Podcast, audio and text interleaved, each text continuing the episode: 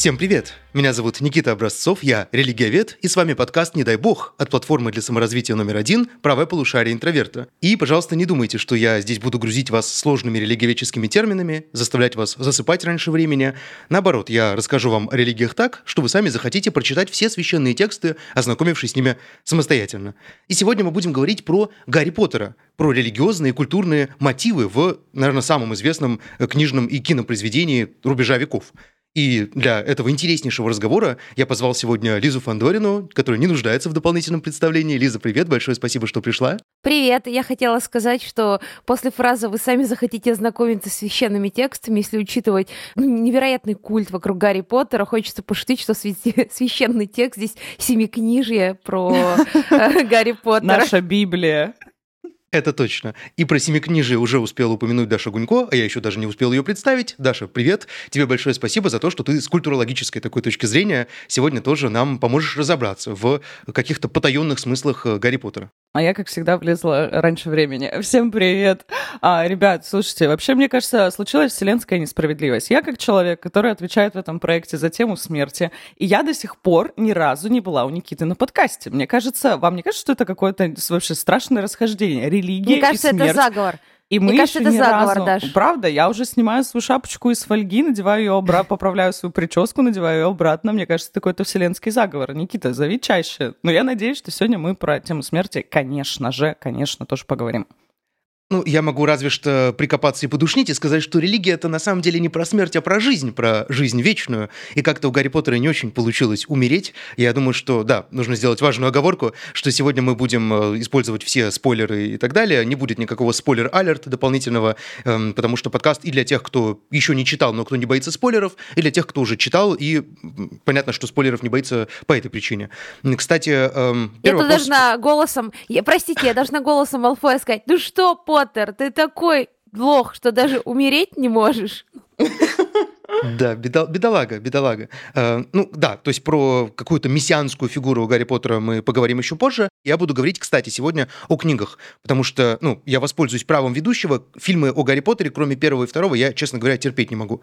Э, это небольшое такое, небольшое признание. Мне кажется, что вот кроме первых двух фильмов, снятых Коламбусом, все остальные, ну, в общем-то, э, негодные с моей точки зрения, именно как произведение искусства. А подожди, Никит, Альфонсо Куарон, то есть я, конечно, все понимаю, но если говорить о кинематографическом сообществе, о критиках и так далее и тому подобное, о всех этих скучных людях, э, то вообще-то признано, что главным шедевром с- ну, фильмов о Гарри Поттере является фильм Альфонсо Куаро- Куарона. Третий — это «Гарри Поттер. Узник из Кабана», признанный кинематографический шедевр. Это не к тому, что я сейчас такая в смысле, а мне просто интересно с точки зрения ну, вообще не знаю, с какой точки зрения, чем тебе третий фильм не угодил, потому что это уж признанная классика уже. Ну да, мне он не угодил тем, что, на мой взгляд, там э, совершенно неуместный юмор, который, ну, просто вызывает желание пробить себе лицо фейспалмами. А что касается киноязыка, я небольшой, конечно, в этом деле специалист, но я полностью согласен с тем, что да, Куарон сделал красиво, но, на мой взгляд, э, он выбрал немножко не то место для того, чтобы делать красиво, для того, чтобы киноязык демонстрировать. А, то есть, ну, на мой взгляд, опять же, я тут никакой не э, финальный, значит, э, эксперт, который рассуждает о качестве фильмов, да, я говорю о том, что мне эти фильмы кажутся, э, ну, по крайней мере, кроме вот первых двух, да, они, они мне кажутся достаточно, э, ну, не, не гармоничными и не аутентичными с точки зрения вообще истории самой. Вот, поэтому, ну, безусловно, если говорить с точки зрения киноязыка, то, наверное, Куарон там супергений и так далее. Э, Тут я, более того, и даже не могу толком об этом рассуждать, потому что я не обладаю там специальными познаниями. Вот поэтому, ну, я говорю о своей какой-то, о своем восприятии, наверное, этих фильмов. Я думаю, что вы со мной согласитесь, что с четвертого по восьмой фильмы, они действительно очень так себе, или нет? А, по поводу всех остальных фильмов. Я вообще реально фанатка третьей части Гарри Поттера, и это самый любимейший мой фильм. Я, наоборот, кстати, не люблю первый и второй фильм. Мне потому что, возможно, уже сейчас, ну вот э, с, с моих, а, скажем, уже с преклонных лет, кажется, что это уже такие очень наивные картины. А, четвертый на мой взгляд, самый неудачный фильм. Я помню, когда я его посмотрела, я подумала, ну, вот я была вот той самой ближайшей бабкой, которая говорила, вы так далеко ушли от оригинала, вообще ничего не оставили от оригинальной истории, пересняли там что-то все а, новенькое. Но в целом я не скажу, что они прям какие-то супер провальные были для меня. Опять же, я не кинокритик, я смотрю с своей колокольни. Мне вот четвертый фильм дико не нравится. И первая, вторая часть кажется уже, ну, просто, видимо, немного такими наивными детскими сказками. Меня просто это уже не особо трогает. Ну, как и книги, да, ведь Гарри Поттер, он взрослеет вместе с читателем. Да, там в целом же вся история взрослеет. Третья — это переломная. Как раз Гарри Поттер сталкивается со смертью э, в третьей части первый раз, потому что там по-настоящему... То есть технически, да, мы сталкиваемся с призраком э, Плакса Миртл во второй части, но э, такое знакомство со смертью родителей, с предательством, с таким взрослым миром, она происходит как раз в третьей части, и тут... Э, происходит первый этап взросления Гарри Поттера. В четвертой, в следующей части, на руках у него умирает буквально Седрик Дигори. Ну и дальше поехали, в каждой книге кого-нибудь убиваем. А, сказала я очень весело. А по фильмам. Первые два фильма Крис Коламбуса считаются традиционно образцовой детской сказкой, но там больше-то не выжить было из оригинала. Единственное, что первая часть, она сделана очень хорошо э, с точки зрения целостности, с точки зрения подачи, она могла бы существовать вообще отдельно. Ну и снимали, насколько я помню, без, э, ну, как бы, не то, что без надежды, но с учетом того, что это может быть, ну, последняя часть. Ну, они не, ну, тогда еще не развернулась вся эта безумная шайтан-машина э, экранизации Гарри Поттера. Вот.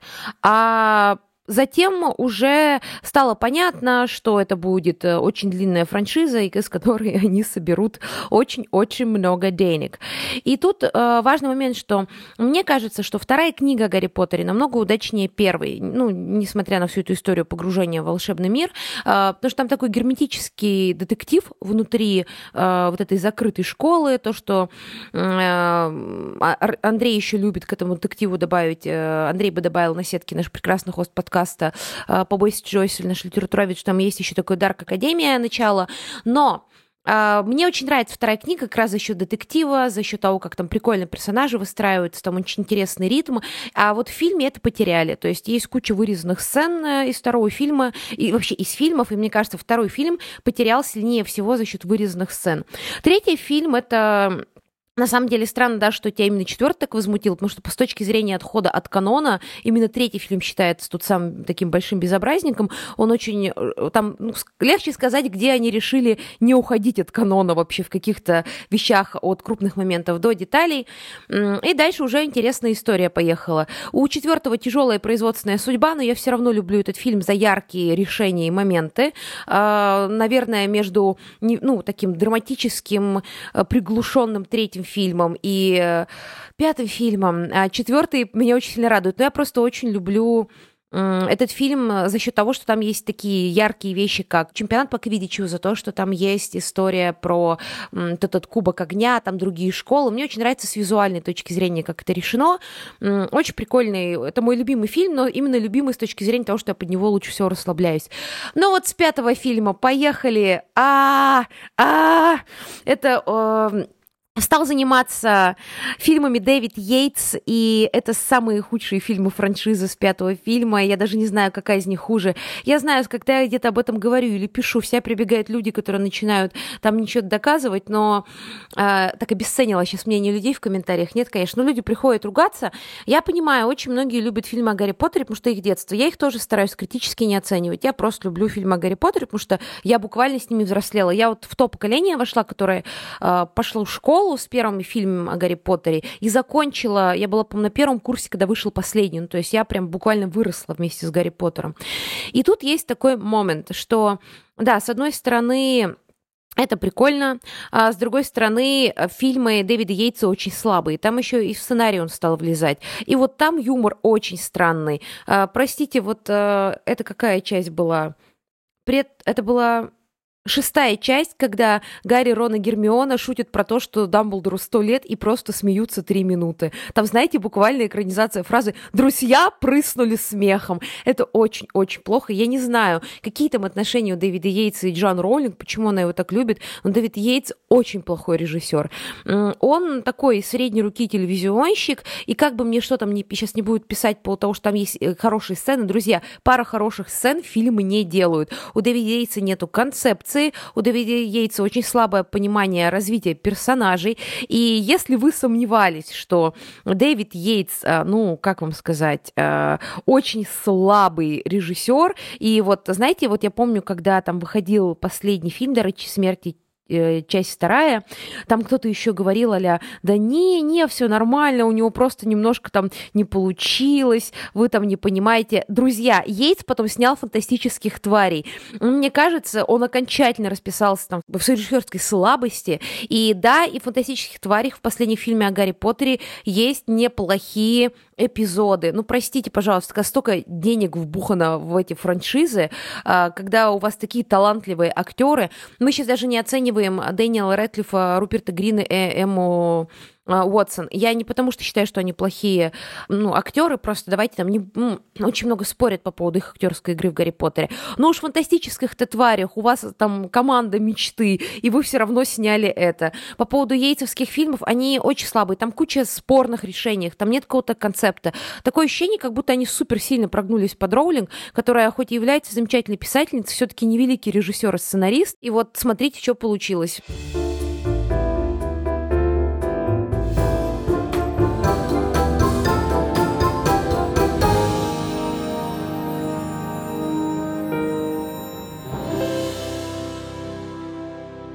Мы, мы сейчас жестко уйдем в фильмы, а я, наоборот, хотел от фильмов-то отойти. И эм, вот у меня какая была история с знакомством вообще с Гарри Поттером. Мне никогда не нравился Гарри Поттер. Мне всегда с детства казалось, что это какой-то какой лютый мейнстрим. Мне всегда казалось, что ну, все вокруг это смотрят, обсуждают, а ну, я ведь не такусик, я не должен обсуждать то, что обсуждают все. Кстати, по этой причине я до сих пор не посмотрел «Игру престолов», хотя ее 10 лет уже все, значит, смотрят и обсуждают.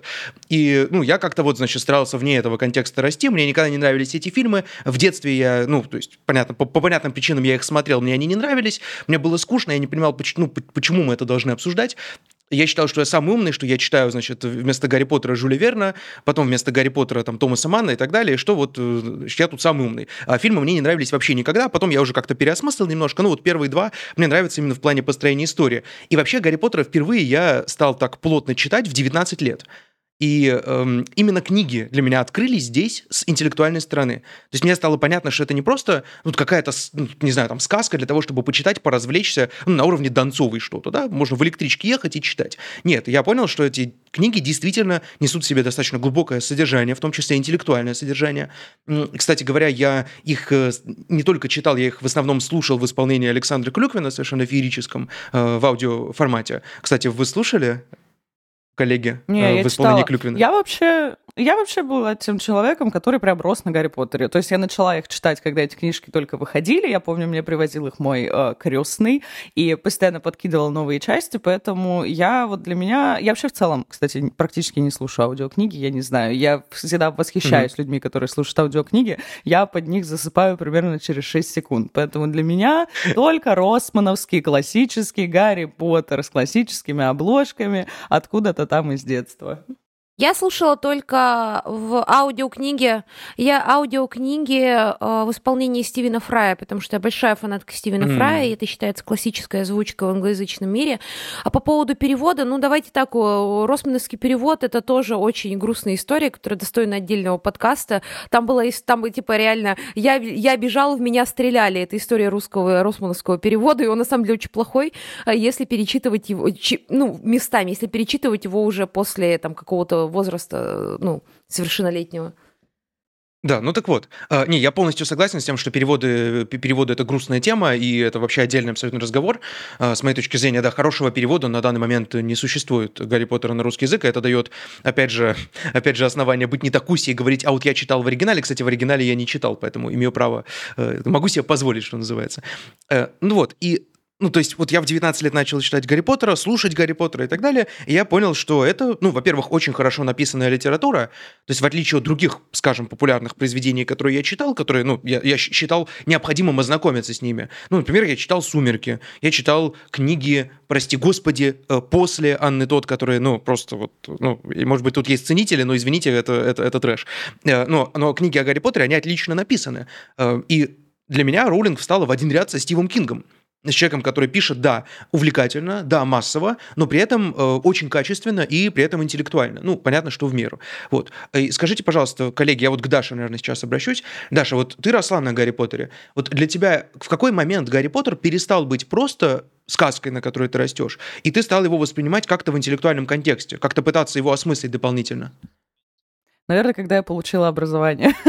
когда у человека начинает возникать какая-то теоретическая база, ты начинаешь ее притягивать ну, абсолютно везде. Это мы с моей научной руководительницей постоянно смеялись тем, что ну теперь ты будешь тему смерти видеть абсолютно везде, потому что вся культура построена так или иначе вокруг этого. И я вообще, у меня есть традиция перечитывать Гарри Поттера, ну, сейчас уже гораздо реже. Раньше я его перечитывала, ну, примерно раз в два, раз в три года обязательно, просто вот иногда даже чаще. И, конечно, когда растешь, начинаешь, как мне кажется, с любой книгой начинаешь видеть больше слоев смысла. Ну и потом я стала уже отдельно копаться, когда диссер писала э, с темой смерти в Гарри Поттере, потому что там она раскрыта невероятно интересно, невероятно необычным способом, через крестражи, через Гарри. То есть нам показаны сразу несколько э, способов взаимоотношений человека со смертью, ее принятия либо непринятия, и даже мы можем там найти отзвуки как бы разных культурных систем, как в разных культурных системах вообще тема смерти реализуется. Вот, наверное, чем больше знаний получаешь вообще в целом теоретических, тем больше смыслов можешь в книжках находить. Так что, а, ребятки, занимаемся немножко своим культурным бэкграундом.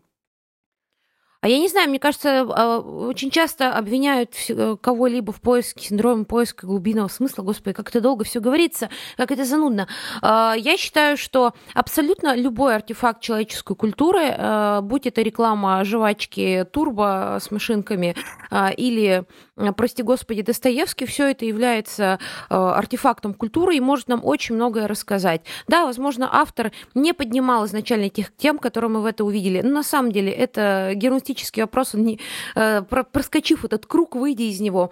На самом деле, я считаю, что не важно, что вообще имел в виду автор, абсолютно чаще всего не важно, что имел автор. Очень важно, как это восприняла аудитория, э, какие смыслы считывают люди и куда они двигаются, как это сделано. Если мы изучаем это с точки зрения критики, арт-критики, искусствоведения и так далее, это важно как, как это сделано, ну, потому что арт-критика во многом этим занимается. Ну, а в дальнейшем мы абсолютно все, что угодно, хоть рекламу этих сырков рыжий ап, можем рассказывать как артефакт культуры, который на нас повлиял. Очень много вещей в истории человечества не задумывались как какие-то серьезные, повлияли очень-очень э, так да, достаточно сильно на нас. Слушайте, я вообще ненавижу вот этот подход, э, там, синдром поиска глубинного смысла. Нам часто за это прилетает, когда мы делаем очередной разбор феечек Винкс или чего-то еще. Ну, ребят, извините, Ролан Барт нам дал полную индульгенцию. Он нам сказал, автор умер. И вообще не важно, что он там хотел сказать. Важно, что я в этом э, своих каких смыслов нашла. Поэтому, если я это увидела, значит, это есть. И все. И что вы мне сделаете? Я в другом городе. Я, кстати, против такого подхода. Мне кажется, что это вообще чистой воды постмодернизм, и я, я, я печально известен в некоторых кругах как э, критик э, постмодернистского вот этого нарратива о том, что эм, ну, любые смыслы можно вчитать и абсолютно спокойно, не знаю, там приравнять все точки зрения. И вот я вчитал, э, не знаю, там в, в эти имена персонажей какие-то свои смыслы, и они столь же легитимны, как и смыслы, как и поиск смысла, который основан на более-менее каком-то рациональном подходе. То есть, скажем, когда мы изучаем, не знаю, смысловую линию Гарри Поттера, ну, не увидеть смысл борьбы с расизмом, с дискриминацией, с притеснениями, но очень сложно. Потому что автор, в общем-то, нам оставляет э, маячки. И, ну, довольно сложно в истории, скажем, э, Добби или, скажем, Винки, да, э, другого домового эльфа, не увидеть эти подтексты. Причем, кстати, Роулинг-то критиковали на этот счет за то, что она высмеивала Гермиону, да, и ее вот эта ассоциация несчастная, значит, борьбы за права эльфов называлась «спью», да, в переводе рвота. То есть, эм, ну, мне кажется, что некоторые смыслы гораздо более легитимно могут быть усмотрены в произведении, сложнее, чем просто вот я так вижу, мне так кажется. Какая рвота, говне. Давайте помянем четвертую будем книгу. При... Говне. Будем придерживаться да. оригинальных переводов. А здесь, смотри, Никита, у меня к тебе сразу вопрос. А, Джон Роулинг больше критиковали, ну, по крайней мере, на моей памяти, в моем инфополе, за э, такие признаки юдофобии э, в тех образах, которые она... Э, развивает в своих книгах. Там мы помним а, прекрасных гоблинов а, из Банга Гринготс. Вот этот, вот этот смысл тебе показался легитимным, который люди, ну, очень многие здесь увидели и нашли, хотя Роулин говорила, что я такого вообще не вкладывала. Ну, на мой взгляд, это вот, вот это в абсолютно чистом виде продукт постмодернистского восприятия реальности. Когда человек видит в этом что-то, это его обижает, или он сам обижается на это, и впоследствии это предъявляется автору в качестве какой-то легитимной претензии. То есть, на мой взгляд, этот подход, он просто не основан на фактах фактах. То есть то, что гоблины в книге описаны как гоблины, это, это вполне себе фактологическая история. Мы можем фактически проверить это а историю про, скажем, там другие смыслы, да, про которые, ну, про которые говорят реально там серьезные исследователи Гарри Поттера, их тоже можно проверить. То есть, на мой взгляд, здесь э, можно говорить на языке фактов, как Джейсон Стэтхэм учил. Мы говорим на языке фактов, вот, например, э, откуда берется образ гоблина, мы смотрим четко, да, э, что читала Роулинг, это видно все. То есть она, э, мы знаем, что она очень любит, значит, скажем, сестер Бронта, да, или Джейн Остин, э, мы знаем, что она ориентировалась на там, историю про короля Артура и так далее, мы понимаем, из какого культурного контекста взят этот гоблин и как он описан, и то, что он жадный там и э, чахнет над златом и является работником банка, и то, что он вот так выглядит, это не является отсылкой к еврею. О, подожди, подожди, вопрос. А почему он работает в банке? Почему он работает в банке, и почему-то гоблинские войны совпадают с печально известными событиями, связанными с а, ну, то есть они перекликаются очевидным образом с э, разными эпизодами в европейской истории, связанные с, ну, скажем так, э, еврейским народом. А что она, зачем она это вставила? ну, то есть э, давайте так, по поводу трактовок, по поводу трактовок, дорогие друзья, а, по поводу постмодернистского. Никита, ты можешь как угодно выступать против постмодернистского сознания. Постмодернистское сознание существует без одобрения моего и твоего и Дашиного, к сожалению, к счастью, не знаю. Наверное, оцениваю оценивать вообще с какой-то точки зрения горячо, холодно, плохо, хорошо, нет смысла. По поводу трактовок. Нет ни одной утвержденной научной концепции по поводу трактовок художественных произведений. Никто так и не утвердил. Ни Кант с этим не справился, а если уж Эммануил Батюшкович не, не смог с этим справиться, то я не беру на себя такие большие какие-то обязанности а, по поводу того, можем ли мы как-то трактовать искусство или нет. А, по поводу постмодернистского сознания, того, как мы это трактуем. Ну, если мы закрываем все, закрываемся, расходимся, можно закрывать подкаст. Я просто, меня вся смущает одна важная вещь, когда люди выступают после, по, против постмодерна, и когда вообще доходит до Гарри Поттера или эти несчастного вопроса иудеев а, у, у Джоан Роулинг, реально этот вопрос, сколько он там уже длится? 13 лет, по-моему, мы это обсуждаем в интернете. Больше, мне кажется, это каждый раз. А что там по гоблинам? Ладно, я узнала в 2010-м, хорошо, давайте, я, я узнала в 2010-м. А, тут такой момент, связанный с произведением искусства. Есть очень много теорий о том, как нужно трактовать искусство, никто не знает об этом.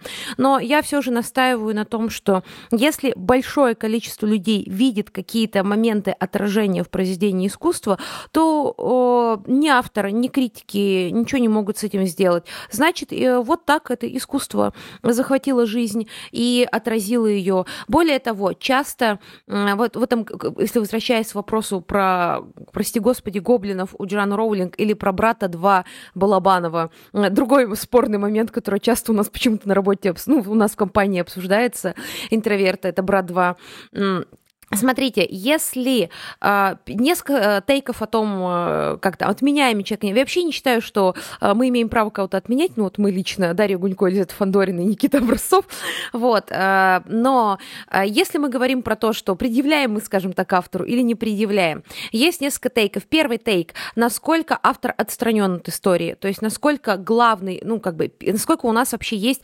поддержка э, главного персонажа. Если э, поступки главного героя трактуют трактуются. А, плюс более-менее с модернистской историей с модернистской историей, где э, у нас герой это выражатель мыслей автора, поправьте меня, если где-то ошибаюсь, где мы стоим на его позиции, то тогда э, мы, конечно же, смотрим на то, как главный герой относится к происходящему. Если же это уже э, литература, кино, господи, что угодно, где у нас есть момент отстранения, и мы понимаем, что главный персонаж ни в коем случае не святой, то тут уже в целом автор просто показывает показывает нам жизнь.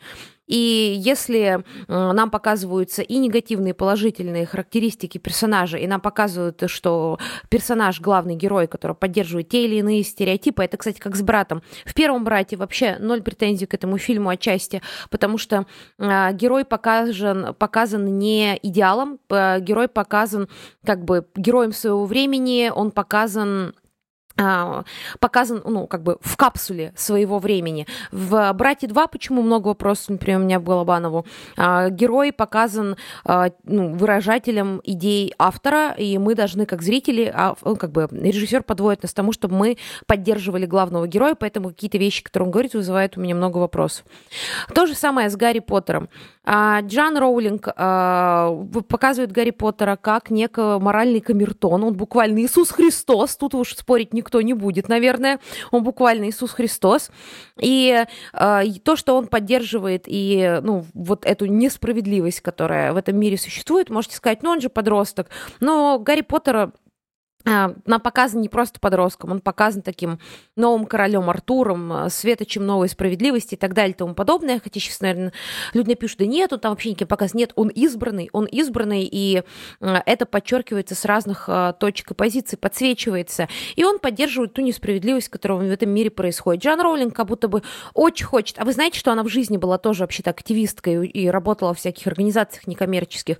И она как будто хочет показать, с одной стороны, что есть несправедливость, а с другой стороны она как будто, простите за грубое слово, зассала и решила, знаете, вот как иронично, ха-ха-ха, вот эти вот ха-ха, активисты. А потом, когда после 2009 года э, мир повернулся в сторону активизма, в сторону борьбы с несправедливостью, новое поколение выросло, она вдруг такая, да я вообще, да я вообще за все хорошее против всего плохого. Я такая всяко интересно, Джан, типа 10 лет назад ты явно не так думала, судя по тому, каким как ты сатирически показывала этих героев. И тут э, по поводу гоблинов. Э, может, Джан Роулинг не имела плохой. Я сомневаюсь, что уважаемая Джан Роулинг сидела в своем кафе и писала, и думала, ха-ха, сейчас как высмею этих евреев, а? Ну, то есть я уверена, что такого не было. Но Джан Роулинг — это продукт своей системы, она продукт своего времени. Она, про, ну, то есть вообще в Джан Роулинг выражены все и положительные, и негативные э, стороны английской культуры, которая формировалась не первый год, не первое десятилетие, столетие. У нас есть подкаст на интроверте на кухне «Наши вопросы к Гарри Поттеру», где мы обсуждаем вообще кучу вопросиков именно с точки зрения современной повестки. Э, Гарри Поттеру. Так вот, Джан Роулинг не является злодейкой, я хочу это подчеркнуть. Она выражает те э, стереотипы, те клише, те какие-то э, негативные представления о разных представителях разных культур, разных э, народов, которые, ну, собственно, сложились в Англии. Я тут не говорю про Великобританию, потому что, мне кажется, Джан Роулинг выразитель именно английской культуры. В Англии конца 90-х, ну, середины нач- ну, 90-х, начала нулевых. И мы с этим ничего не сделаем. То, что это достаточно юдофо- юдофобные представления, ну да, ну да, ну куда денемся. Является ли Стивен Фрай, который он является евреем, чьи, чьи родственники по материнской линии погибли в газовых камерах. Ну да, он э, является евреем, и он э, зачитывал книги о Гарри Поттере. Ну, мы не можем ничего сделать. Это было написано до того момента, как э, мы стали с этими вопросами работать на публику. Поэтому должны ли мы понимать, что это неправильно? Должны. Должны ли мы отменять книгу? Ну нет, конечно. Ну что, с ума сошли, что ли? Просто надо понимать, что да, Джон Роулинг здесь поступила юдофобно. А еще знаете что?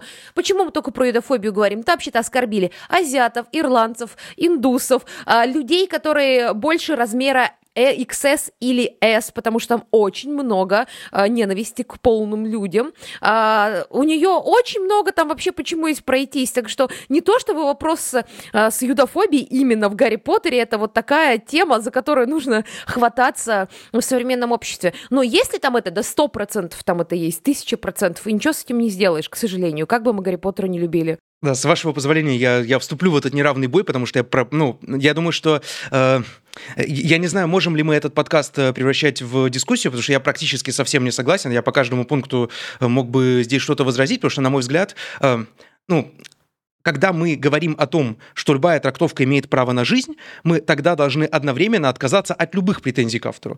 То есть, если мы говорим о том, что смерть автора, постмодернизм и любой Петя, который сидит на диване, значит, и читает произведение, он имеет право вчитать в него что-то свое, э, соответственно, он не имеет никакого права вообще что-либо предъявлять автору. Предъявляй себе. Автор умер, все. Поэтому любые, эм, на мой взгляд, здесь просто есть логическое противоречие. То есть либо мы говорим о том, что автор отвечает за то, что он пишет, если он доносит те или иные сведения да, о произведении, да, о том мире, о котором он пишет, то он за него полностью отвечает. Но если мы говорим о смерти автора, то даже, простите, там самые какие-то неприятные книги, я не буду их называть, чтобы нас там не, не, не забанили на YouTube, да, э, они, в принципе, полностью э, могут быть изъяты из-под огня критики, потому что мы говорим о том, что все трактовки имеют право на жизнь и так далее. Э, я э, лично, да, и, на мой взгляд, с, факти с фактической, да, с фактологической точки зрения никакой юдофобии в Гарри Поттере нет, и это абсолютно, эм, ну, никаких юдофобных представлений в Англии 90-х годов э, там не транслируется, с моей точки зрения, да, с моей точки зрения там транслируется стандартная мифологическая история, э, Роллинг э, тоже, опять же, это признают, опять же, это признают э, критики и аналитики, да, которые Гарри Поттера изучали, у нее достаточно скудный там культурный именно бэкграунд, то есть она достаточно ну, ограниченным количеством каких-то тем, каких-то образов оперирует. Мы же не считаем юдофобом, да, э, скажем... Она, она оперирует, она оперирует образованием ну, учительницы старших классов. Ее знания о культурах за пределами Англии очень скудные. Просто это понимаешь, когда ты сам получаешь образование дальше первого курса. Да, да, это правда. То есть ее часто за это критикуют, э, часто ее сравнивают в негативном ключе с э, Филиппом Пулманом, который гораздо более образованный, там профессор Оксфорда и так далее. Э, но при этом для того, чтобы вчитать какой-то юдофобский смысл, да, или да, любой другой смысл, да, ненависть к полным, ненависть к рыжим, ненависть к кому-нибудь еще, да, нужны для этого веские фактические обстоятельства. То есть мы не можем просто говорить, а вот, вот я так считаю, вот у меня есть такая трактовка, у нас смерть автора, поэтому я вот, вот считаю так. Поэтому, пожалуйста, Роулинг, объяснись передо мной, поясни, почему у тебя вот так, а не вот так. То есть этот подход, он внутренне противоречив. Вот я хочу выразить только эту позицию. И когда я в своем познании настолько преисполнился, чуть, чуть не сказал, да, э, когда я читаю Гарри Поттер, Поттера, я пытаюсь свои трактовки выстраивать хоть на каких-то фактических основаниях. То есть я говорю о том, ну, например, да, вот классический пример, это то, что связано с религией. Это моя любимая тема. Я всегда Гарри Поттера читал через призму религиозности, потому что это моя, в общем-то, моя поляна, да, такая небольшая, но вполне себе интересная. Э, на каких основаниях я говорю, что Гарри Поттер вполне себе религиозное произведение? Ну, например, мы знаем твиттер Роулинг где она пишет, что Энтони Голдстейн иудей. Мы знаем, что сестры Патил, по всей видимости, являются представителями индуизма.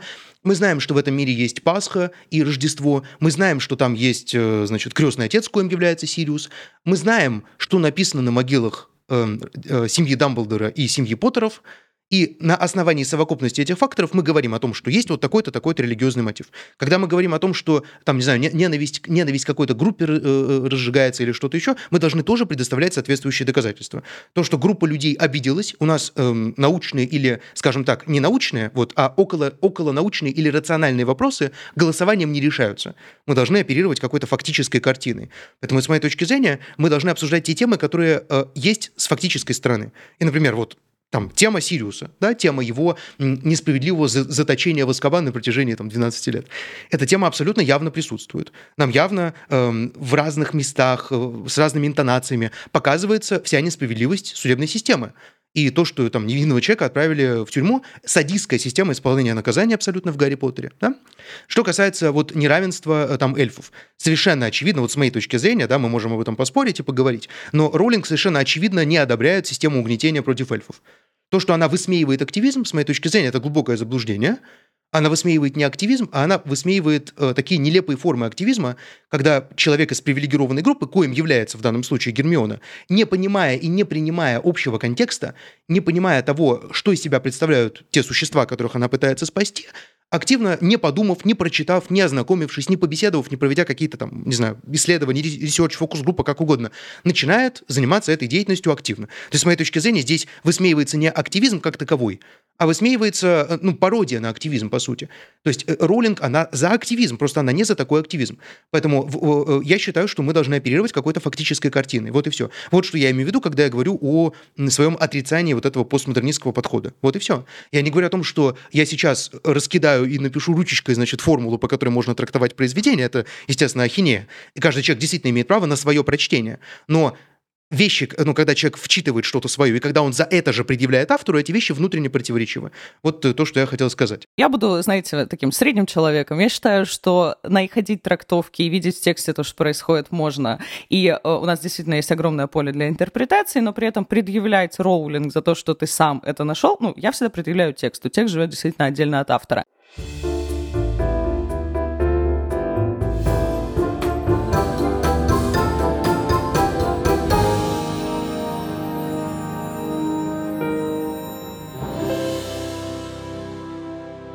Мне кажется, мы с вами упускаем самое главное, то, для чего мы сегодня собрались. Я уже, знаете, уже прошло какое-то количество минут подкаста, мы еще ни про смерть, ни про Иисуса Христа практически не поговорили. Давайте уже как-то это... И хочется, Никит, расскажи нам немного про религию. Да, ну, э, на мой взгляд, в Гарри Поттере как раз есть очень много религиозного. И вот, э, я не знаю, э, скажите мне, пожалуйста, Лиза, Даша, э, вам нравятся «Хроники Нарнии»? Я не читала, не смотрела. Так, принято. Я обожала «Детство хроники Нарнии». Мне кажется, младший класс мне кто книжку подарил, пап, может быть. А, и я прочла все. Э, мне очень нравятся фильмы, э, я очень их любила в детстве, но в отличие от Гарри Поттера, поскольку это не выросло в какой-то фэндом, в какую-то поп-культурную штуку, это для меня такое воспоминание из детства просто. Но тут важно добавить, э, Даша подтвердит, я человек очень склонный к религиозной пропаганде, очень склонный к религиозной пропаганде. Мы все шутим, что я попадал в секту, попаду в секту. В целом, мне кажется, я вот сижу и жду, когда какая-то, когда я чаруюсь обаянием какого-то деструктивного культа культа. Поэтому, э, да, мне, я, я знаю про религиозный подход к Хроник Нарнии, что это супер христианоцентричная история. Люблю при этом всем сердцем, э, потому что считаю, что христианство боятся в европейскую культуру не ходить. Ну, а прежде чем Лиза нас всех тут затащит в секту, потому что я абсолютно уверен, что у Лизы хватит и харизмы, и ораторского мастерства, чтобы это сделать, я хотел бы, друзья, порекомендовать вам прослушать мое специальное саммари, которое называется «История сектанства», и которая ровно этому и посвящена. Тому, чем секта отличается от нового религиозного движения, какие, в общем-то, секты существуют на сегодняшний день, самые актуальные и самые популярные. И, в общем-то, я думаю, что прослушав это саммари, вы четко поймете, что такое секта, и даже Лиза не сможет вас никуда затащить без вашего вашего на то желания. Сейчас у вас есть возможность прослушать фрагмент этого саммари.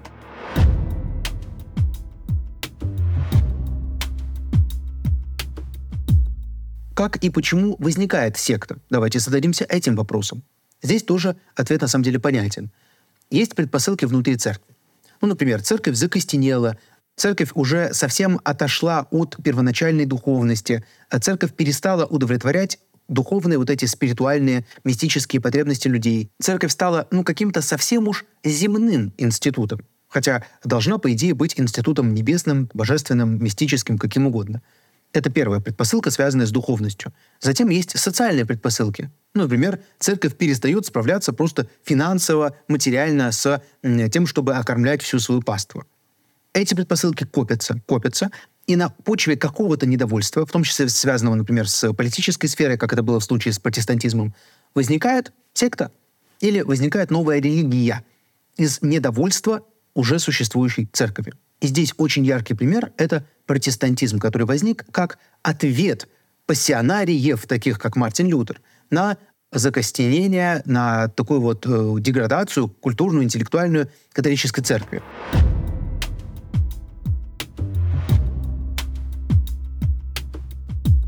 Продолжение этого саммари вы сможете прослушать всего за 300 рублей. И, кстати, помимо этого вы получите доступ не только к данному саммари, но еще и к 500 другим видеосаммари, в том числе к моим. И темы здесь самые разные, от алхимии до выгорания. Там есть много моих саммари, например, про тайны Ватикана, про апокалипсисы в мировой истории, протестантизм, католицизм и многое-многое другое. И тем более у нас в интроверте началась черная пятница. И по промокоду Friday вы сможете смотреть эти саммари абсолютно бесплатно. Естественно, промокод действует для новых пользователей. А если вы оформите годовую подписку, то тогда вы сможете слушать Лизу еще и с новенького iPhone 14 Pro Max и также AirPods Pro 2, если их выиграете в проводящемся розыгрыше. Так что переходите по ссылке в описании и пробуйте свою удачу. Бог вам в помощь, друзья!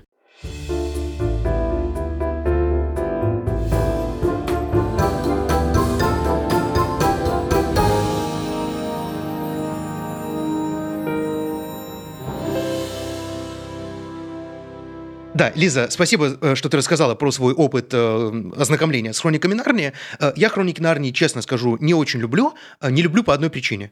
Клайв Льюис, верующий человек, причем верующий англиканин, в отличие от ближайшего своего друга Толкина, который является католиком. И, кстати, Толкин был очень разочарован, что Льюис, которого он привел в христианство, стал англиканином, а не католиком. Толкин был прямо-таки в, прямо в бешенстве на этот счет. Так вот, Клайв Льюис пишет нам религиозную агитку. То есть он пишет нам историю про то, как нужно любить Иисуса. И когда ему написал какой-то ребенок, э, значит, с жалобой на то, что, уважаемый профессор Льюис, я люблю Льва Аслана больше, чем Иисуса Христа, он ответил, Ну, так ведь Лев Аслан – это и есть Иисус Христос, поэтому ты любишь, в общем-то, самого Иисуса Христа. Я такого не люблю. Я не люблю, когда мне берут, и прямо вот то, о чем мы с вами до этого, э, коллеги, говорили, я все-таки считаю, что этот разговор был полезный для понимания вот какого-то контекста, да, толкования произведения. Я не люблю, когда мне толкования запихивают, знаете, как вот э, я коту даю таблетки, когда нужно вот так вот котику вот, вот так вот ему открыть ротик, и вот так вот глубоко таблеточку, хоп, чтобы он не смог ее потом выплюнуть. Э, вот примерно такая же история, э, значит, Клайв Льюис и христианство в хрониках Нарнии. Так вот, Роулинг этого не делает она совершенно явственно дистанцируется от того, чтобы нам э, толкать э, религиозную повестку. То есть, э, что делает Роулинг? Она рассказывает историю, увлекательную, да, которая построена вокруг одного религиозного контекста, одного религиозного аспекта. Это дальше мы будем обсуждать и с участием Даши, особенно и с участием Лизы, потому что это вопрос смерти. Что такое смерть? Что происходит с человеком после смерти? И самое интересное, что ответ-то дан уже в первой книге. Помнишь, Даша, что в первой книге Дамблдор говорит о смерти? Про какую-то именно? про, про какую именно цитату? Что для высокоорганизованного разума а, это всего лишь приключение. Ага. А, здесь, короче, вообще, если говорить про тему смерти в Гарри Поттере... Ой, я сейчас сяду, подождите, остановите меня, я сейчас сяду на своего любимого на конька. конька. Вообще, мне кажется, э, да, мне кажется, что здесь э, есть даже не один конек. Здесь есть целых три белых коня, только это не декабрь, январь и февраль, а это три ну, там их на самом деле гораздо больше. А, именно каких-то таких линий, то, как герои относятся к смерти, то, как они с ней сталкиваются. Ну, конечно, есть три самых главных э, линии, и мы видим, насколько сильна разница восприятия смерти у этих героев. Это, конечно же, Волдеморт, это Дамблдор и это Гарри. И причем кажется, что вроде бы все такие глубоко философские цитаты про то, что смерть это приключение, про то, что можно просто сесть э, на поезд и поехать дальше. И вроде бы мы видим вот эту внешнюю историю, внешнюю оболочку Дамблдора, который вроде бы не боится смерти.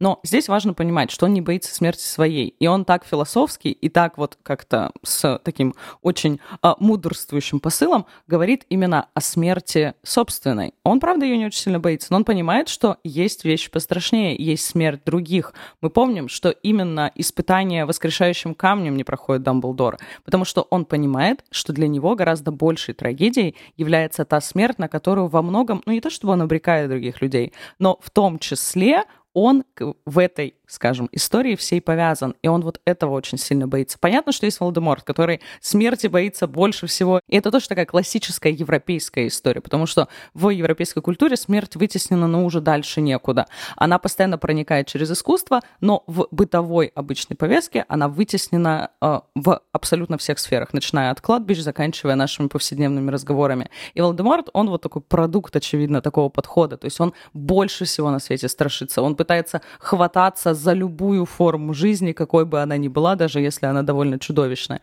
И мы видим Гарри, который, ну, как мы сегодня уже сказали, абсолютно в таких христианских традициях идет на заклание, идет на эту смерть, воскресает и так далее. Да, спасибо большое. Я хотел бы вот буквально добавить к тому, что ты сказала. Во всем семикнижии Гарри Поттер всего две библейские цитаты. Обе из них начертаны на могилах, первая цитата на могиле родителей Гарри Поттера. Я хотел сначала вас помучить этим вопросом, но я думаю, что не буду, потому что, ну, я нашел эту цитату перед записью. У вас не... Последний, последний же враг истребится ага. смерть. А у Дамблдора?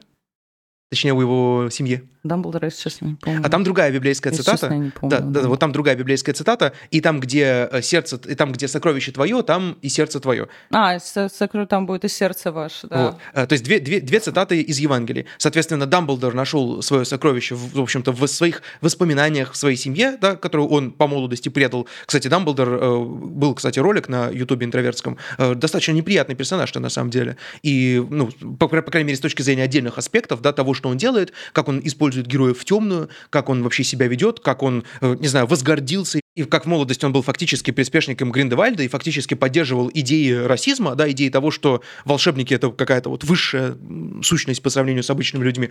То есть местами Дамблдор — это неприятный персонаж, да. Вот. И что касается Волдеморта, то, а, а, Даша, как думаешь, это связано как-то с Кощеем или нет? Или это совпадение, не думаю? Ну, это в целом же такой ну, классический образ, поэтому здесь мы можем вспомнить э, множество прекрасных героев, которые боятся а, смерти и пытаются любым способом. Кто-то прячет иглу в яйцо, а кто-то создает крестражи в виде других людей каких-то живых существ, ну, типа посыл один и тот же. а, когда смерть, ну, воспринимается часто... Ну, у нас же есть тоже такой некоторый контекст, и этот очень классно, он прописан как раз буквально словами Волдеморта, где он говорит о том, что ну, значит, он был слабым, если он умер. То есть смерть воспринимается как какая-то не только трагедия, не только, может быть, какой-то подвиг и какая-то честь, когда ты отдаешь свою жизнь ради чего-то, хотя тоже очень популярный э, в европейской культуре мотив, но смерть в том числе воспринимается как слабость, как некоторая вещь, которую ты не смог победить. И очень долгое время же люди, они живут в такой э, парадигме того, что смерть — это, ну, по сути, такая, что ли, проблема. Особенно вот русские космисты про это любили писать вообще к концу 19 века, эти все настроения стали очень популярны, о том, что, ну, смерть — это некоторый такой, ну, неудачный изъян человека, что когда-то очень многие болезни были проблемой, и люди от этого умирали, сейчас не умирают, ну, когда-то вот и смерть мы сможем победить таким же образом. Потому что смерть казалась чем-то недостойным. И Волдеморт относится к ней ровно так же. То есть он считает, что его величие и э, скажем, масштаб его магической личности зависит от того, сможет ли он справиться со смертью или нет. При этом у Волдеморта мы абсолютно не видим какой-то, ну, понятной цели зачем окей, станешь ты бессмертным. Ну вот здесь как бы смерть, она подается, здесь она очень классно еще показана в сказке о трех братьев. То есть, ну, ты победишь смерть, чтобы доказать свое величие, что сильнее тебя нет никого, что ни один волшебник не может прийти тебя и убить. Все, ты бессмертный, с тобой никак не справиться. И для него как раз жизнь — это власть. И смерть кажется, конечно, для него таким серьезным изъяном. Для Волан-де-Морта, э, ой, для для Дамблдора жизнь — это сокровище, особенно жизнь другого человека. Почему он, опять же, а, как э, в финальной части звучит эта прекрасная фраза о том, что вы растили его как свинью на убой, но мы понимаем, что а, Дамблдор же растил его на убой с точки зрения вот этой части личности, да, то есть вот части, которая, э, часть души Волан-де-Морта, которая живет в Гарри, он не, ему было сложно жертвовать этим мальчиком, ему сложно дается каждая жертва, которая есть в каждой из книг. Я хотела только добавить, что э, здесь есть очень интересный момент. Э, мы обсуждали это с тобой, Никита, на одном предыдущих подкастах, что Гарри Поттер считается вот этой сатанинской историей. На самом деле, э, Джан Роулинг очень близка к Лайву Льюису по уровню христианизации сознания, потому что а, мы видим... В общем, а, в европейской культуре есть очень интересное противоречие, которое я замечала, о том, что у нас злодеи, ну, это как... Это неудивительно. Почему? Злодеи — это представители э, очень часто либо персонажей серой морали, типа Мерлина, Хотя это в зависимости от какой трактовки, потому что у нас есть Мерлин и чуть ли не сын святого, и сын непорочно зачатый и так далее и тому подобное. Ну, то есть там разные трактовки есть. Ну да ладно. Но мы часто видим, что злодеи в сказках, в мифологии, э, в разных э, произведениях европейской культуры, они относятся к языческому, нехристианскому миру. А герои наши, хорошие, ну, те, за которых мы болеем, это представители христианской культуры. Э, и здесь появляется, получается точно так же Гарри Поттер готов умереть, потому что для него есть жизнь вечная. Ну, то есть, очевидно, а, он понимает, что он не боится смерти не потому, что Гарри Поттер такой смелый, а потому что, э, как там, этот воскресающий камень открывается только в самом конце, он же не верит, что у него, ну, он же не понимает до сначала, что этот камень его воскресит.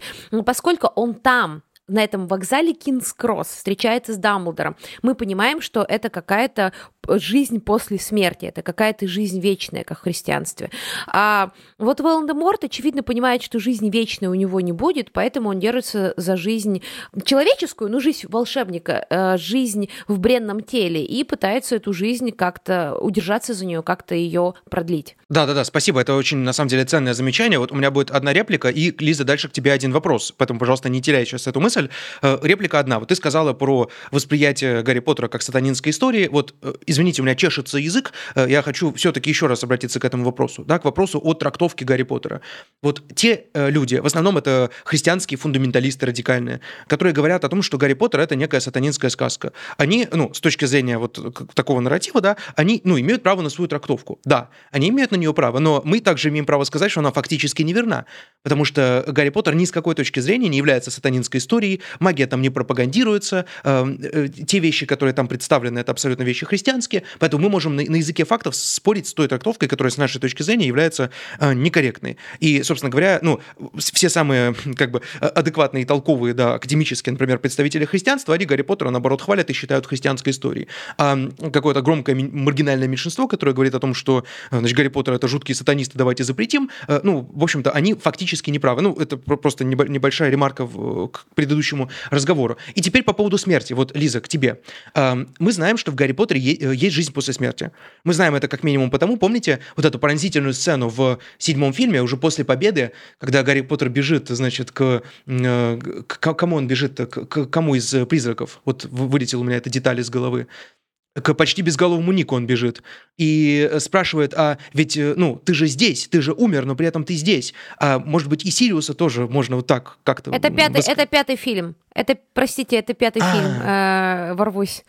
Пятая книга, Пятая да. книга, когда это Сириус, пятый фильм. Когда Сириус погибает в отделе тайн, да, и он, э, ну, уже ищет, ну, он находится на такой ступени отчаяния, что он думает, что, может быть, а, Сириус сможет вернуться к нему в виде призрака, потому что, опять же, в мире Гарри Поттера же существует много таких, ну, псевдо а. То есть у нас есть несколько вариантов таких суррогатов, как можно продлить свою жизнь а, после смерти. Ну, во-первых, это призраки, и мы их постоянно видим, там, они абсолютно часть этого волшебного мира. А во-вторых, портреты, с которыми можно разговаривать, которые каким-то образом продолжают присутствовать. Сегодня, когда э, постоянно я там занимаюсь какими-нибудь чат-ботами, которые имитируют а, речь людей а, после физической смерти, ну, по сути же, ну, можно прийти, обратиться к каким-то вопросам. Да, большую часть времени они спят, не самые надежные бывают помощники, но какой-то вот такой суррогат бессмертия не, ну, мы видим. Причем эти портреты сохраняют не только черты личности с точки зрения мимикрии и воспроизведения, ну, условно, привычек человека, это какие-то уже супер продвинутые чат-боты, это чат GPT 10.0. Четвертый, да. четвертый Нет, четвертый, 10.0, это уже 10.0, потому что, вспомните, они сохраняют полностью характер, характер, и они могут выстраивать а, модель поведения человека а, в новой абсолютно ситуации, а, исходя из того, как он поступал раньше. То есть они могут смоделировать то, как поступил бы человек в той ситуации, в которой он никогда не находился. Ну что помните, когда мы читаем последние книги, у нас есть целая армия шпионов, это портреты. Угу. Лис, я тебя напугаю, нейросети уже такое могут. Да, блин. Они тоже анализируют предыдущие Ёп. поступки человека и делают какой-то... Так вот, мы вернемся к тому, что Гарри прибегает к почти безголовому Нику и говорит о том, что, ну, а может быть, Сириус тоже сможет вернуться, и Ник ему говорит, что нет, он пойдет дальше вот это вот загадочное дальше, как вы вот воспринимали, когда книжки читали? Что это за дальше? Ну, то есть это, это совершенно четко да, указание на некий, на некий загробный мир, и Кингс Кросс это некий слепок такой этого загробного мира, э, причем мы не до конца понимаем, кстати, в этом есть что-то буддийское, да, это происходит у меня в голове или это в действительности. Ну, это происходит у тебя в голове, но почему этого не может происходить и на самом деле? По своей сути, это абсолютно буддийская цитата, очень напоминающая классическую такую историю про то, что Будда во сне встретил бабочку. Это Будда приснился бабочке или бабочка приснилась Будде. Вот очень похожая история. Э, так вот, там есть загробный мир. Мы про это знаем. Да, Дамблдор нам прямым текстом об этом говорит в э, первом э, фильме и первой книге, да, и мы, в общем-то, это четко понимаем. Но вот, Лиза, э, к тебе вопрос как к поклоннику Гарри Поттера. Почему, несмотря на это, несмотря на то, что ну, мы понимаем, что есть загробный мир, что э, весь я не умру, часть меня пойдет куда-то там, да, и что душа есть, кстати, мы ее видим, например, в э, момент, когда э, Дементор целует человека и высасывает его душу, мы знаем, что и душа есть. То есть это мир абсолютно, ну, такой христианский, западноевропейский и так далее. Почему мы, несмотря на это, так жестко грустим, когда умирает какой-то персонаж. Когда умирает, там, не знаю, Тонкс и Люпин, когда умирает, э, значит, э, Сириус и так далее. Почему нам так это больно и грустно, если мы четко понимаем, что есть и какая-то последующая смерть? И разве, если мы теряем какого-то человека, и мы знаем, что ни Бога нет, ничего загробного нет, разве не должно быть больнее? Вот почему так? Что за парадокс такой? Как думаешь, Лиза? Ну, э, мне кажется, если тут идти от э, всей этой христианской морали, э, почему фанатам грустно? Потому что, ну, мы больше с ними не увидимся. Когда ты человека теряешь, происходит утрата. Даже вот наши психологи подтвердят, Марина и Соня, что когда ты расстаешься с человеком или когда он далеко уезжает, ты все равно психологически переживаешь утрату, даже если он жив и с ним, слава богу, все хорошо. Это абсолютно нормальная, здоровая реакция психики, потому что мы для себя его теряем. Ну, и вот в произведении, когда персонажи исчезают, мы, конечно, тоже переживаем. Кроме того, в Гарри Поттере а, тоже есть ведь похороны. Помните, там были похороны Дамблдора, там тоже есть какой-то угу. обряд. э, ритуал, связанный с похоронами. И мне нравится, что подкаст из Гарри Поттера и религии превратился благодаря Даше Гарри Поттер и смерть. Мы вообще просто...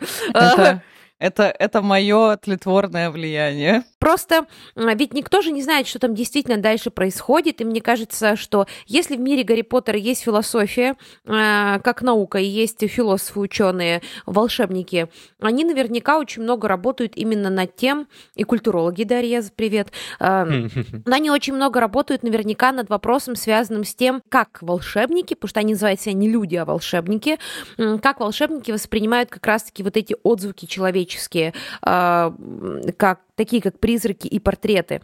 Ведь в Гарри Поттере, да, э, есть история про то, что вот есть эти следы, чело- следы умершего человека, но их же никто всерьез не воспринимает, к ним относится, ну, правда, как, э, как будто бы в целом в иерархии волшебных существ, э, где маг стоит на вершине, как в том самом фонтане, который стоял в Министерстве магии, когда Волан-де-Морт пришел к власти, э, призраки и портреты стоят, ну, где-то на очень низкой ступени, там ниже русалок и всех остальных э, обделенных э, в этой социальной сфере существ. Их ведь не воспринимают как полноценных личностей и собеседников. И то, что Гарри дружит с почти безголовым Ньюком, как раз, мне кажется, как будто симптом того, что это ребенок из супер нестабильной семьи, с супер драматическим прошлым, потому что все остальные дети, особенно дети волшебников, относятся к ним, ну, вот, собственно, как предметам интерьера, которые разговаривают. Там был тостер, который разговаривает. И думаю, Рон относился к нему так же, как и к почти безголовому Нику.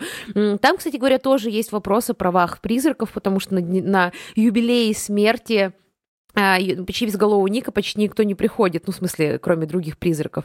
И нам, фанатам, э, Джон Роулинг выстраивает эту картину, где она показывает, что да, у нас есть э, праведные люди, э, которые умирают до конца, такие как Сириус. И здесь, кстати, интересный момент, совершенно такой христианско-английско-языческий, как вся история про короля Артура, когда, да, родители Гарри умерли, но они там вообще-то тоже, в, э, у них камбэк в полтора раза происходит. Э, э, Я просто не знаю, насколько Четвертой книге и в м, можно седьмой, да. считать их за два. Да, ну еще, еще Ну да. Еще плюс зеркало ей на Да, у нас и на есть, леш. где они тоже, ну, как бы, как будто бы появляются в виде живых людей. Не, ну давайте, живых давайте, ну давайте зеркало не будем трогать. В целом это же как бы проекция скорее из мозга, а вот в четвертой и седьмой книге вот эти полтора раза там же э, прямо воля другого человека зафиксирована, воля его родителей. Но здесь, я, здесь есть, короче, какой момент, что когда мы видим их в седьмой части, Гарри спрашивает, а смогут ли они вас видеть, и они говорят, нет, мы, они, мы находимся только рядом с тобой. И поэтому здесь их, простите за это философское слово, онтологический статус, существуют ли они тоже под большим вопросом? Возможно, они тоже существуют только в голове Гарри. Мне кажется, здесь есть просто очень важный такой момент, о котором нам говорил еще прекрасный философ э, Бодрияр, о том, что в волшебном мире Гарри Поттера сохраняется граница демаркации между живыми и мертвыми. И Бодрияр вообще говорил, что это самое главное, главный инструмент социального регулирования. Вообще любое общество построено на том, что ему для начала нужно отделить, кого мы считаем живыми, кого мы считаем мертвыми. И да, в мире Гарри Поттера есть условно какое-то продолжение жизни, но все равно те люди, которые через эту границу смерти перешли, они уже в другой части общества находятся. То есть они уже перешли через эту границу, поэтому в мир мертвых им уже, ну, путь заказан. Я сейчас, кстати, задумалась о том, что, блин, а вы реально прикол же в том, что прям похороны у нас в Гарри Поттере были только у Дамблдора. У остальных как будто не было официальных похорон. У всех остальных вот куда? Ну, потому что у Сириуса не осталось тела. Даш, еще Сириуса нельзя было похоронить, потому что он был преступник в розыске. э, Ну, типа там... Немного привлекли Да, бы- он там по документам не существовал. Для меня, для меня был очень важный момент, на самом деле, который э, прям, ну, мне кажется, показал очень сильно отношение как раз э, к вопросам смерти. Это похороны Добби. Потому что там Гарри отказывается от магии. Он не хочет его хоронить с использованием магии. Он хочет похоронить его условно по-человечески. Да, то есть просто применив усилия, сделав вот это какое-то, а, ну, по сути, вот эту физическую работу, выкопав могилу. А, Про это очень много Дюргейм писал, о том, что вот как раз человеку нужно сделать вот это физическое усилие. Для чего вообще похоронный ритуал во многом нужен? Для того, чтобы, во-первых, зафиксировать человека в новом статусе, а во-вторых, ну, вот эту активность как-то проявить, почувствовать себя живым а, и отдать таким образом дань памяти тому человеку, который, он, э, который умер. И мне кажется, здесь он подчеркивает как раз вот этот вот человеческий статус Добби, и мы видим в этом очень большой жест как раз вот того истинного равенства, которого не получалось добиться у Гермионы с разными кучей оговорок, про которые мы сегодня уже сказали. А Гарри здесь как раз его вот утверждает этот человеческий статус. Ну, а Дамблдор, ну, да, там серьезный, серьезный мощный ритуал происходит, так, потому что, ну, знаете, человек Подождите, так там есть абсолютно христианский э, такой страх, ну, не то христианский, вообще не знаю, почему я тут прицепила христианский, отмена, Галя, отмена. Там же происходит еще и очень важный момент с похорон Дамблдора, ведь нам нужны по факту для того, ну, это, во-первых, художественный прием для того, чтобы очертить э, переход от эпохи к эпохе, взросление Гарри, да, бла-бла-бла, вы все поняли, но это нужно для того, чтобы Волан-де-Мор потом вскрыл его могилу, он осквернил его память, осквернил его наследие, ведь осквернение могилы одно из самых страшных табу э, традиционно в большинстве обществ, и э, Волан-де-Морт, ну, знаете, там уже и так на нем негде штамп поставить, а он еще, еще заморался. Свинья и здесь грязь нашла, где еще опорочить себя. Ну что э, Роулинг там же доводит до такой крайности, потому что, ну на самом деле, если что, я не призываю никого осквернять могилы, если что, это важный, важный момент. Я хочу просто очень очертить, чтобы люди не ставили на мне тоже какие-то, не знаю, э, клеймо.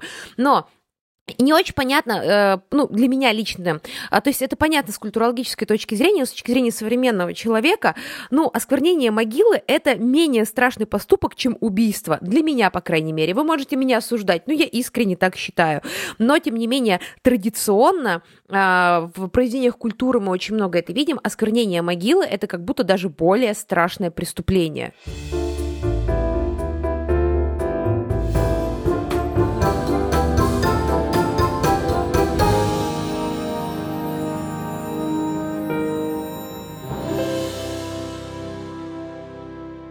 Кстати, это навело меня на мысль о том, что... Ну, для меня это всегда было самой большой проблемой всего Гарри Поттера. Почему я, например, э, не считаю это произведение совершенным, что ли. То есть, ну, э, опять же, с моей точки зрения, есть произведения гораздо более э, сильные, мощные, интеллектуально нагруженные, там, лучше сделанные и так далее. Но я все равно очень люблю Гарри Поттера. Но мне всегда очень сильно не нравилось, и мне всегда казалось, что это ну, худшая часть Гарри Поттера и худшая черта Гарри Поттера – это ли, личность Волан-де-Морта, да, личность главного злодея, Волдеморт это абсолютно никакущий персонаж, который без мотивации, у него единственная мотивация не умереть, э, у него нет какой-либо прописанной не то что идеологии. С кем его сравнивают? С Гитлером, которого мы осуждаем и не одобряем. У этого товарища была своя идеология, очень мощная, которая э, им руководила.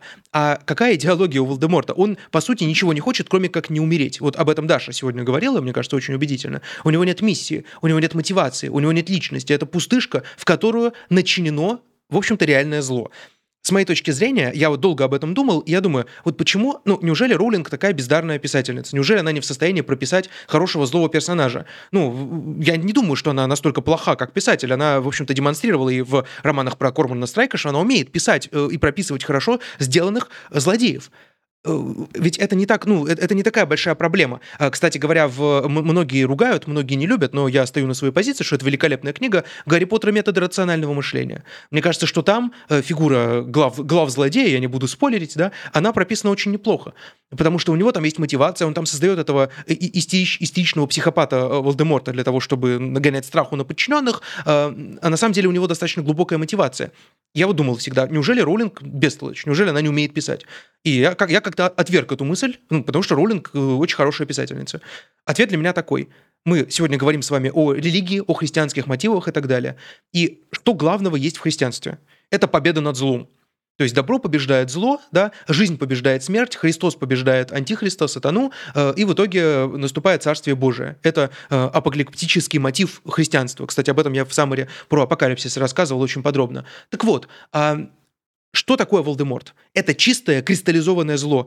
Если мы начнем искать мотивацию для зла, если мы начнем хорошо прописывать зло, мы займемся его оправданием. Ведь э, объяснить это значит оправдать очень часто. Объясни, почему ты там убил Васю. Ну, потому что Вася был такой, такой, такой, и вот уже э, цепочка оправданий подходит. Да? Вася был такой, вот такой, такой, такой, поэтому я его убил, ну, как бы логика есть. Поэтому Роллинг даже не пытается объяснить зло. Она констатирует существование зла, она в эту примитивную карикатурную оболочку человеку это зло вкачивает, знаете, как вот воздух вкачивают в шину. Вот такая же примерно происходит история.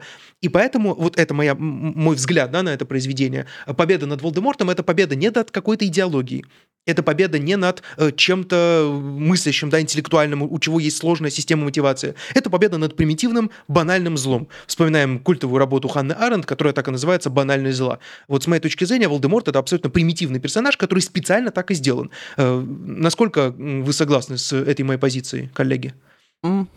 Мне кажется, здесь есть такой некоторый прикол. Да, мне кажется, что это абсолютно такое чистое зло, и даже для того, чтобы... Вы заметили, что для того, чтобы Роулинг показать деградацию этого персонажа, то есть как бы продвижение его дальше по шкале зла, ей, не знаю, приходится, или это уже мои какие-то тоже опять додумки, а, ей приходится визуальный образ этого персонажа менять. То есть он не может уже как личность разрушиться сильнее, потому что он изначально на нуле. Он, он уже начинает терять условно человеческий облик, когда разные части души его отрываются. Здесь смотрите еще какой интересный нюанс, чем это отличается от многих современных историй про совсем современных историй про злодеев, она особо не копается в его детстве. Он изначально злой. То есть это не мальчик, которого сильно обижали в школе. Он изначально уже начинает сразу уже будучи ребенком, детей. уже будучи ребенком, он был он был негодяем, когда уже был ребенком. Он мучил кроликов, он мучил там людей и так далее. Есть, и так далее. Здесь он уже был есть готовый момент, маньяк.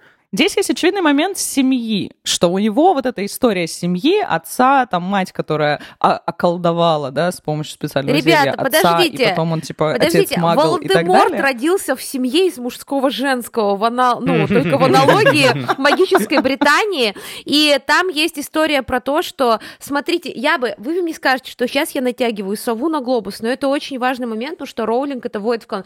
Для начала давайте проговорим. У Роулинг нифига ничего не продумано, не продумано подумала? Она подумала, как это подтянуть все уже в конце. То, что Роллинг не особо думала, прежде чем вставлять в текст, э, подтверждает история про маховик времени. Это вообще-то тема, которую фанаты Гарри Поттера обычно обходят, потому что как только ты просто делаешь шаг на эту территорию, весь мир Джан Роллинг разваливается к чертям.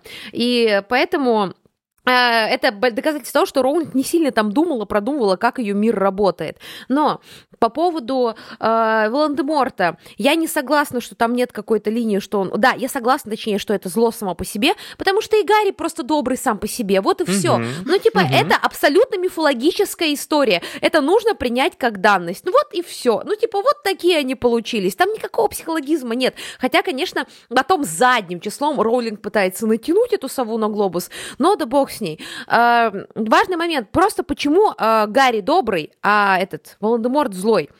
Во-первых, вспоминаем, что э, очень важный момент связан с тем, что как они родились. Гарри родился в счастливом браке, э, родился в счастливой семье, э, родился по любви, и его очень любили родители. И эта любовь потом его спасала, эта любовь его укрывала вплоть до совершеннолетия, эта любовь укрывала его в первой части. Ну, там прям эта тема любви материнской, она очень имеет большое значение. Э, Дальше. А, это прямо проговорено Дамблдором, то есть это вписано в канон, что нет силы сильнее любви. И мне, кстати, нравится, что, видимо, никто в этой жизни больше так не любил ребенка, как любила э, Лили Гарри, а все остальные просто помирали как мухи, и Не детей там убивали. Ну, э, Лиз, у, Уизли их там 40 человек. Эту любовь там пока не поделишь, знаешь, каждому так много не досталось. И тут такая история про то, что потом нигде никто эту любовь больше никогда не использует. Видимо, была вот Лилия Поттер, все остальные, ну, они так чисто не любили, на самом деле, ни себя, ни детей, никого. А, э, собственно, Волан-де-Морт родился не просто в семье из мужского женского, он еще и родился э, там у местных редников, он еще и родился в браке не по любви, он был плодом насилия, причем, ну, такого насилия с магическим при- привкусом, с этим зельем, ам, зельем, которым околдовала его мать, его отца. И тут очень важный момент. э, Это же очень мифологическая история. Если мы обратимся к тому же мифу о короле Артуре, э, который явно имеет большое влияние на Роулинг, потому что у нас есть э, Джинни, Гвиневра и так далее, то мы видим, что там тоже есть эта история. Ребенок, родившийся в английских мифах от насилия, он потом все равно несет в себе вот это семя зла которая потом в нем растет. И так или иначе, потом э, этот э, козырь еще выстреливает в, в истории такого мифологического персонажа. И в этом плане Джан Роулинг ничего сильно не придумывала. Она взяла и просто продолжила определенную традицию, которая родилась на столкновении языческого и христианского когда-то давно. Вот, вот они бытийно такие, они родились такими, потому что Гарри тоже живет э, в семье из мужского и женского, ну то есть по сути как бы растет он тоже в семье, в которой ну не то чтобы все очень хорошо. И э, так себе установочки, то есть в них это уже изначально есть. Гарри изначально свет, Волдеморт изначально злобное, страшное какое-то существо, которое будет вот этим вселенским злом зло существует онтологически. Вот то, о чем многие там с халасты говорили, о том, что вот оно существует в бытии, вот где-то есть вот этот вот зазор просто. И тут очень важный момент внутри Гарри, э, и про Гарри, и про Волдеморта. Якобы Роулинг дает им выбор, еще это такая ловушка, ловушка, что она якобы дает им выбор тем, что у Гарри есть возможность податься этой темной стороне Волдеморта, и он типа якобы в эту сторону куда-то двигается. Более того, там прямо по-библейски первое искушение, оно со змеей происходит, когда на надо, ну, когда, помните, он убирает это стекло в террариуме, чтобы не нападает это, не нападает, эта змея не нападает на Дадлиана, ну, люди думают, что она нападает, но это абсолютно такая библейская история, потом у нас есть Нагайна, потом у нас язык есть то, что э, этого Василиска, что он змееуст, ну, простите, когда змея склоняет вас к злу, но тут прям, знаете, далеко ходить не надо,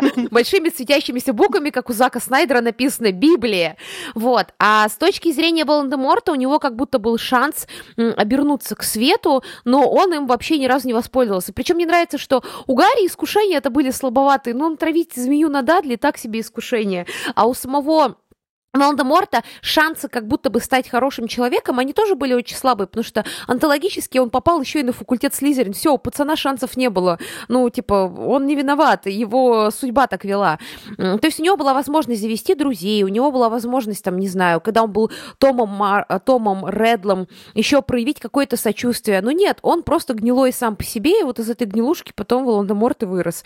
А у Гарри он настолько хороший, что от к нему никакая грязь не липнет. Там единственное, что было страшного, это то, что он э, мог повторить путь своего отца и стать буллером в школе, или то, что он мог э, убить э, Драка Малфоя. Но мне очень нравится, что это подается как момент его внутреннего перерождения, но ему просто повезло, что Снейп Драка Малфоя от Семпры вылечил. Так бы он его там замочил в туалете, и все, никакого духовного возрождения бы у человека не было. Но нам подают это всегда с очень большим опломбом. Хотя есть гораздо более два христианских персонажа, один с доброй стороны, с другой с темной.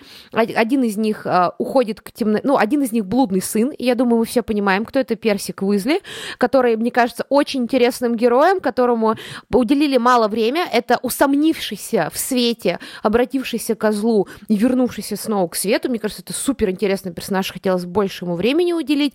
А второй это Драко Малфой, вообще семья Малфоев. Драко Малфой. А Невилл? А, а, а Невилл, мученик, ну, немножечко такой Невилл это местный юродивый, он сам по себе, как и Полумна Лавгуд. А, юро... а... а юродивые ближе к святости. Ну, они святые, они ли? прям совсем святые. Там э, эту Полумну Лавгуд заточили в подвал, а она все равно там, типа, верила в друзей. Ну, то есть, это история про юродивых и про то, что они и так хорошие, на развитие таких персонажей неинтересно смотреть. Ну, то есть, они просто, вот, ну, хорошие, святые, классные, ну, что с ними них взять. Никита, ты хотел вставить комментарий, мы тут начали орать про юродивых. Не-не, это, это, это на самом деле э, э, это любопытно, хотя э, ну, я лично не усматриваю здесь этой плоскости, скажем, да, христианской, христианской плоскости. Мне кажется, что я причем вот успел уже два раза забыть ту мысль, которую я изначально хотел ставить, но я таки вспомнил. Ведь к нам сейчас придут представители фандома Гарри Поттера и скажут, что мы дешевки, потому что мы с вами не вспомнили, что вообще-то э, Гарри Поттер и Волдеморт, они являются потомками разных братьев из той самой сказки, э, братьев Певерл. И это тоже немножечко так заставляет нас задаться вопросом о свободе воли, потому что неужели генетика, неужели то, в чьей семье мы родились, неужели то, э, кем мы являемся при рождении, определяет всю нашу жизнь? Вот это мне тоже на самом деле не ну, особо нравится. Британское вот... общество, британское общество на этом построено столетиями оно на этом строилось, да. Три семьи. В Бурятии то же самое. Когда-то было во времена Чингисхана три семьи, мы все ее потомки. Э, ну, вообще, ну, это британская традиция. В смысле, то, кем ты родился, тебя определяет. И мне кажется, что вот эта отсылка не к э, истории с тем, что вот в Британии разные сословия, что вот есть, э, не знаю, там, королевская семья, и она вот сразу на вершине и так далее. Мне кажется, это не с этим связано. Мне кажется, это связано как раз-таки с христианской э, верой самой Роулинг. Потому что, да, она католичка, но при этом здесь идея-то сама по себе очень протестантская, я бы сказал, лютеранская. Потому что Мартин Лютер говорит о том, что человек не имеет свободы воли, и человек попадет ровно туда, куда ему э, надлежит попасть в соответствии с замыслом Господа. Поэтому я здесь вижу протестантскую идею. Возможно, на Роллинг здесь оказало влияние то, что она англичанка. Англия — это страна э, не совсем протестантской, да, англиканской культуры. Вот. Вот, вот это, мне кажется, очень здесь важная мысль. Ну и то, что Гарри Поттер не меняется, и то, ну, то есть он меняется, он проходит какие-то определенные определенные этапы, и действительно, вот когда он практически убивает э, Малфоя, бедолагу, используя... Ну, с моей точки зрения, он просто поступил не как злой человек, а как просто, ну, клинический, извините, дурак, потому что э, пулять неизвестным заклинанием, которое ты вычитал на, э, значит, форзаце какой-то Никит, книги, ну, это я-то просто имела... клиника. Подожди, ну, я, счит... я считала, что... Ну, это я... Мое личное отношение к Гарри Поттеру это совсем другое. Я могу угодно оценивать поступки. Я оценивала с точки зрения э, соблазна, там, э, убийства и так далее, с точки зрения, ну, такой большой мифологической структуры. А тут все красиво ложится. Моя, моя теория, натянутая на глобус, тоже очень красиво выглядит вот с этой точки нет, зрения. Нет.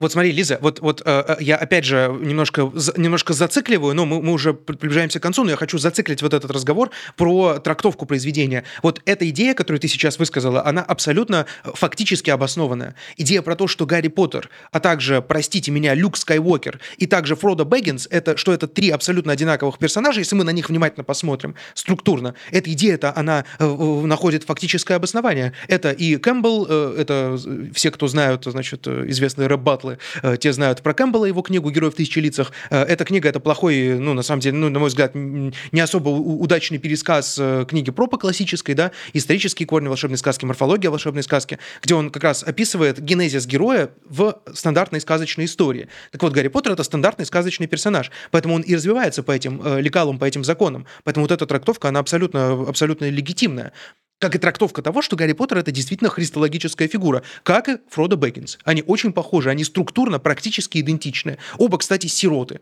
Оба отправляются в нежданное путешествие. Да? То есть э, эти персонажи, они очень и очень похожи. А, но, конечно, на мой взгляд, история Толкина, она в данном случае прописана гораздо а, глубже и интереснее, но это предмет какого-нибудь отдельного разговора.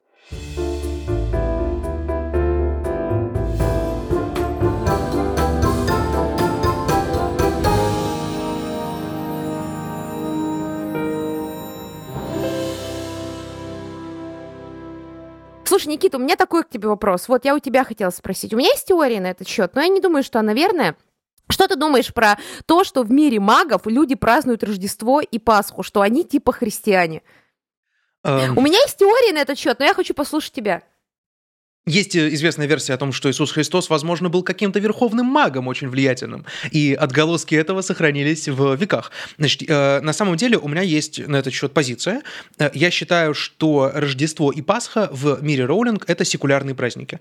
Дело в том, что не всегда то, что выглядит как утка и, крят... и крякает как утка, является на самом деле уткой. То, что маги-волшебники ездят по домам из Хогвартса для того, чтобы отпраздновать там Пасху и Рождество, и есть эти каникулы, это не означает, что они люди верующие. Да? С моей точки зрения, это демонстрация секулярной культуры. У нас у всех есть э, такие рудименты. То есть когда-то в нашей культуре было что-то, была какая-то мифолог... мифологема или э, был какой-то ритуал, и это остается в культуре как э, ну, такой рудимент, да, как, не знаю, копчик, который никуда не девается, хотя хвоста уже давно нет.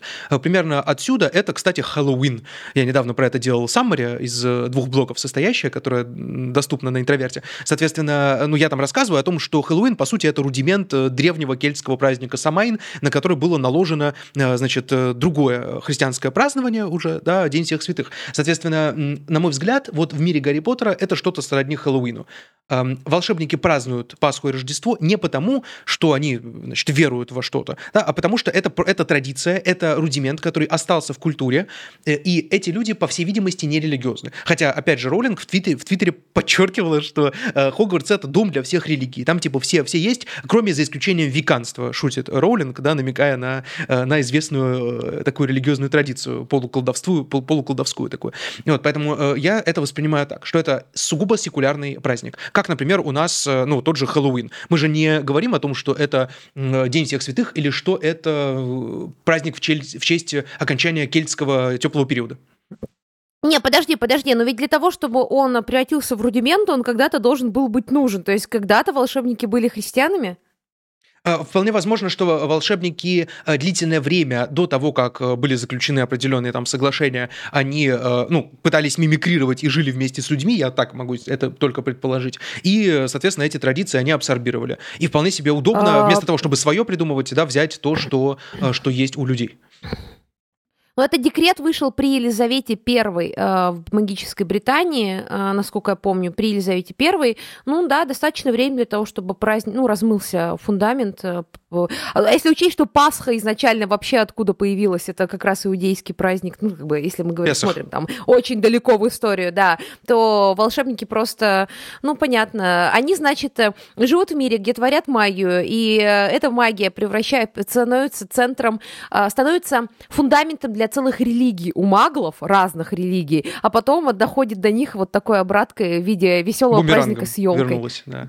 Да, да, да. Я, я, я, думаю так, хотя, хотя Роулинг подчеркнуто избегает религиозной тематики, в отличие от э, бедолаги Льюиса, который прямо вот, вот как коту эту таблетку сует нам эту религию, Роулинг, она все-таки гораздо деликатнее с нами обходится, и поэтому мы сами имеем возможность все, это додумать. Э, и какие-то отрывочные сведения даны только в Твиттере и в каких-то поттерморовских материалах, что касается вот именно религиозности этих людей. Хотя, насколько я понимаю, э, ну, магия сама по себе является абсолютно самодостаточной э, с религиозной точки зрения.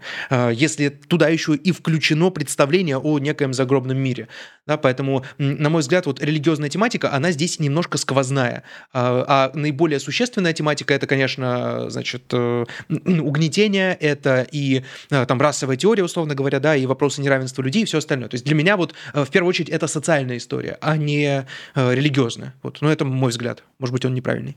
Даша и Лиза, огромное вам спасибо за то, что вы сегодня пришли, за то, что вы почтили мой скромный подкаст э, своим э, сияющим присутствием, и за то, что столько новой информации сегодня э, мы получили, и уважаемые слушатели получили. Друзья, ставьте 5 звезд на Apple подкастах, ставьте ваши сердечки на Яндекс подкастах, и, пожалуйста, пишите комментарии на Ютубе, мы читаем все ваши комментарии, мы все на них смотрим, мы все видим, пожалуйста, пишите и хорошее, и плохое, все, что думаете. Слушайте э, также подкаст «Да, Даши про смерть «Женщина с косой», где она там э, каждые две недели рассказывает что-то новое про смерть, не только в «Гарри Поттере» вообще. Слушайте мой подкаст э, «Ну что, пацаны, аниме» про аниме. И, конечно же, пишите приятные комментарии Никите, о чем вы еще, о религиозном контексте, каких поп-культурных произведений вы хотите послушать. Может, вы хотите послушать как раз о секурилизованных праздниках и о том, как мы докатились до Масленицы. Ну, потому что Масленица вообще тоже религиозный праздник. До православной Масленицы у нас каждый год Это же безумие безумие, это безумие. Такой. Православная масленица — это безумие. Ну, со следовательской, ну, с какой-то точки зрения каких-то канонов. Вот, так что пишите Никите, о чем вы хотите послушать. Я думаю, э, нам всем будет очень приятно. И спасибо большое, Никита, что позвал. Да, большое спасибо вам еще раз за участие в подкасте. Э, я думаю, что мы сегодня очень много чего успели обсудить, и для слушателей тоже огромное количество вещей, которые может обдумать, переосмыслить в контексте Гарри Поттера. Еще раз большое спасибо всем за прослушивание. Даша и Лиза, отдельное спасибо за участие, и до новых встреч. Всем пока-пока. Всем пока.